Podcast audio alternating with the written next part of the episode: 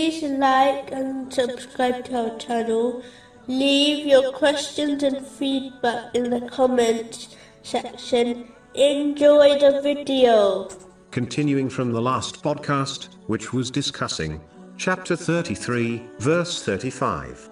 The fasting men and fasting women. Specifically, it was discussing the narration found in Sunan an Nasai, number 2219, specifically the virtues of fasting, the righteousness mentioned in the following verse is connected to fasting, as fasting reduces one's evil desires and passions. Chapter 2, verse 183. Decreed upon you is fasting as it was decreed upon those before you, that you may become righteous. It prevents pride and the encouragement of sins. This is because fasting hinders the appetite of the stomach and one's carnal desires. These two things lead to many sins. In addition, the desire for these two things are greater than the desire for other unlawful things. So whoever controls them through fasting will find it easier to control the weaker, evil desires. This leads to true righteousness. As briefly indicated in the last podcast, there are different levels of fasting. The first and lowest level of fasting is when one abstains from the things which will break their fast, such as food. The next level is abstaining from the things which can damage their fast, thereby reducing the reward of their fast, such as sins, like lying.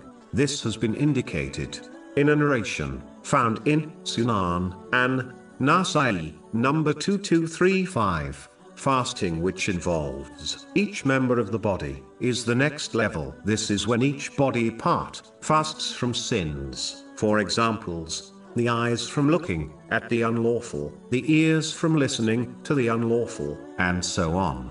The next level is when behaves in this manner, even when they are not fasting. Finally, the highest level of fasting is abstaining from all things which are not connected to Allah, the Exalted. A Muslim should also fast inwardly, as their body fasts outwardly by abstaining from sinful or vain thoughts. They should fast from persisting on their own plans in respect to their desires and try to concentrate on fulfilling their duties and responsibilities. In addition, they should fast from inwardly challenging the decree of Allah, the Exalted, and rather accept destiny and whatever it brings, knowing Allah, the Exalted, only chooses the best for His servants, even if they do not understand the wisdom behind them. Finally, a Muslim should aim for the highest reward by keeping their fast a secret, and not informing others, if it is avoidable, as informing others, unnecessarily, leads to a loss of reward.